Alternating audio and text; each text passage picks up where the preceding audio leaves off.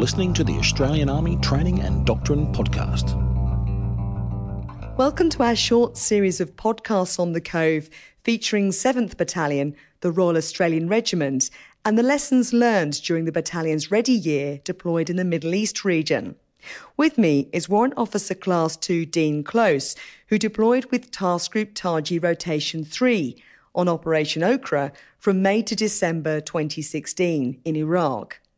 So tell us about your role with Task Group Taji Rotation 3. As the Operations Warrant Officer for Task Group Taji uh, headquarters, which I've filled for about two and a half months. On return from Rockall, I then took over in Training Team 5 and worked through the duration of the deployment as part of the training teams. We end up maintaining that fifth training team till the end, and we started to take on uh, mobile training teams out to uh, Al Taqaddum, and yeah, so that was where it was more heading. Is the mobile training teams to uh, get out and about and get to the Iraqis in the more remote localities. The focus of the mission then throughout was training the Iraqi security forces. Yeah, absolutely. Starting out, basically engaging with the uh, commanders, uh, finding out what they wanted to achieve, and then coming out with a uh, training program. And that varied from some had things that they wanted to work on specifically, others weren't overly phased, and us providing expectation management to a degree and saying that probably realistically we can't provide everything they want, but shape them towards things that we could probably really help them with because there was dramatic differences in who we dealt with. In terms then of your preparation to go out there and perform your role, what did you do to prepare? Lead up training was vital in the sense uh, gives skills of what we would encounter out there and trying to have some basic language skills so we could go out and interact to a degree. And basically, all found into preparation of your lessons, knowing what you want to achieve, playing that with the rest of the training team, and then going out and being able to deliver that training. Did you feel prepared then by the time you left for Iraq? Uh, well and truly. Uh, I suppose my role was a bit different. Essentially, I was more focused on the planning side in the headquarter element the commanders, through their appreciation, identified that potentially we would have to expand the training team. So I did the uh, extended preparation course and was prepared in, in, accordance with all the other training teams. So I had that capability to be able to move from operations role in the planning of training to actually go out and deliver training in the training teams themselves. What were the challenges once you got into country and you were actually out there doing your job? And do you feel that you were prepared to meet those challenges? Yeah, well and truly prepared. I believe we started off the training pretty much in January of the year. We had four and a half months of lead up training, and that was adequately resourced. Um, a lot of specialists coming in delivering the training. We had a week up at Murray Bridge where everyone was able to get together, shake out in their training teams and start doing all that. So I think very well resourced, plenty of time to prepare. Uh, but like most things, you can't replicate exactly what you're going to go into. So I suppose one of the things I suppose we struggle with to a degree is uh, the heat management over there. So you're looking at any given day. We first arrived in late May was probably low 40s getting into September, October into the 50s.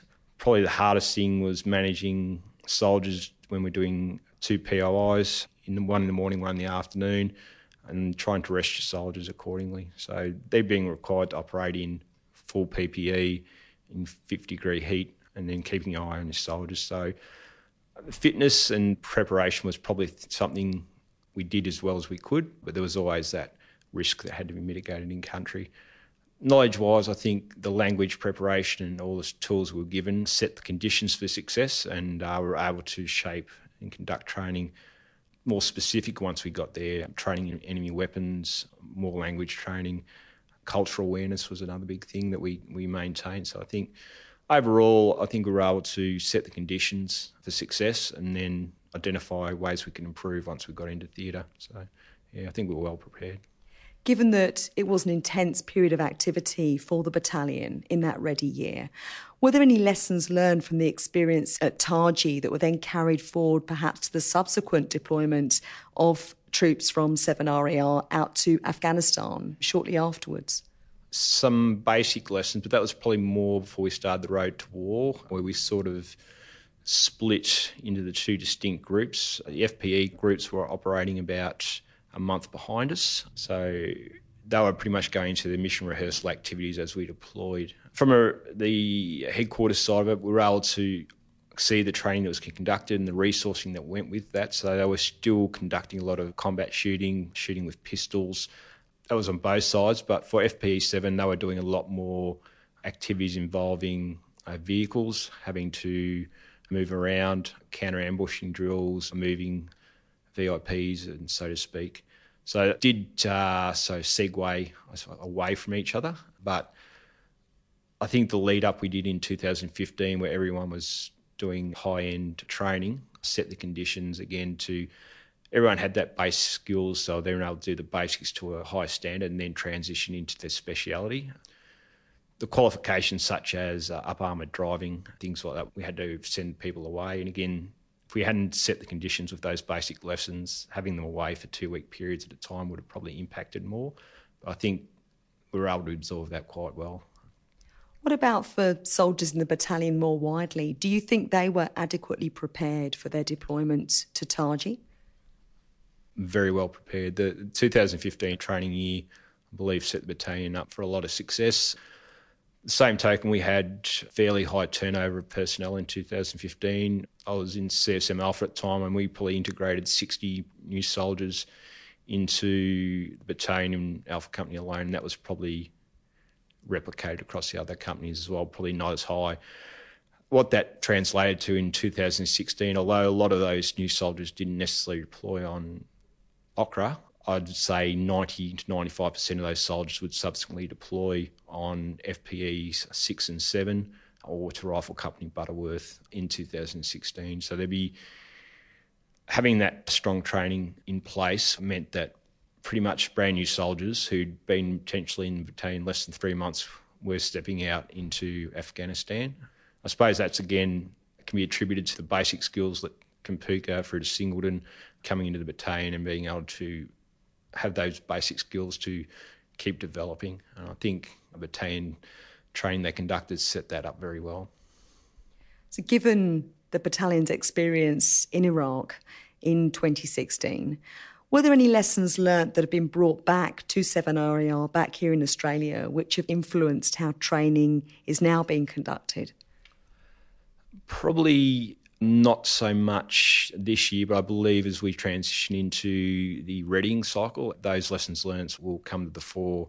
One of the managing factors we had to mitigate this year is FPE 6, FPE 7, a rifle company, Butterworth, all still happening around us. So essentially, battalion has not been together for over a year. And now we're into a courses period. It's the first time that the battalion is essentially all in the one area together.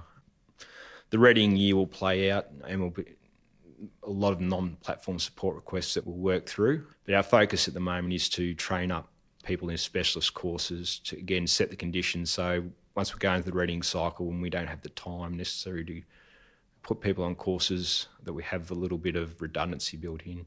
The real training year will probably kick off in June, July of 2018, and we will see moving into platoon, company, battle group level activities, and that's where that knowledge will get drawn from. And you'll see that things like urban combat shooting, vehicles, especially with us going back in a mechanised role, it's probably going to shift a little bit away from dismounted use of PMVs will probably be something we move away from to a degree because we just don't have those platforms, and we'll move more into the the APCs, but we still have to tactically employ. And you always draw lessons from Iraq, Afghanistan in defeating the IED threat. I think that will always going to be a consideration in whatever we do now, and I think we can get around that. So I think we'll always will have lessons learned part of the PAR process. I think that will be valuable moving forward. So, in closing, given your experiences of that deployment to Iraq with Task Group Taji 3, what are your priorities now for your own individual training? Uh, I'll be moving off into uh, the training command side of things now. So, uh, moving into WONCO Wing. So, I suppose I'll be able to offer lessons learned from what I've seen in Iraq, which is the senior NCOs conducting warrant officer courses.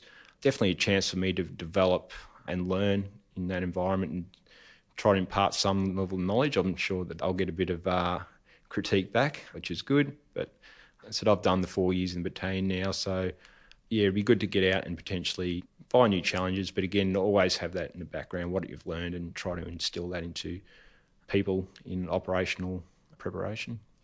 Could you give us two or three things that you would like to pass on then as a result of your experiences on deployment in Iraq? Definitely try expectation management of soldiers. Try to assess what you're going into and uh, not necessarily tell them that it's going to be something that it's not. Essentially, soldiers might find it hard to cope if they are uh, expecting high end warfighting when in fact it's just a training team. So try to prepare your soldiers as best you can for what they're going to experience. That way they won't be disappointed or go in with preconceived expectations.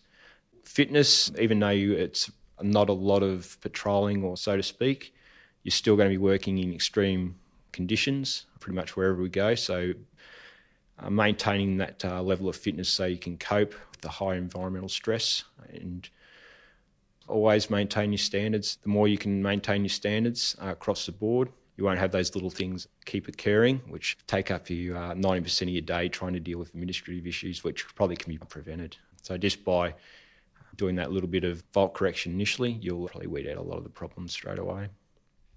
Warrant Officer Class 2, Dean Close, thank you very much indeed. To listen to more podcasts in this series featuring lessons learned from 7RAR's Ready Year, visit the Cove's website. The address is www.cove.org.au. That's www.cove.org.au. I'm Captain Sharon Mascaldare. Thank you for listening. This podcast is produced by the Australian Army and is copyright the Commonwealth of Australia.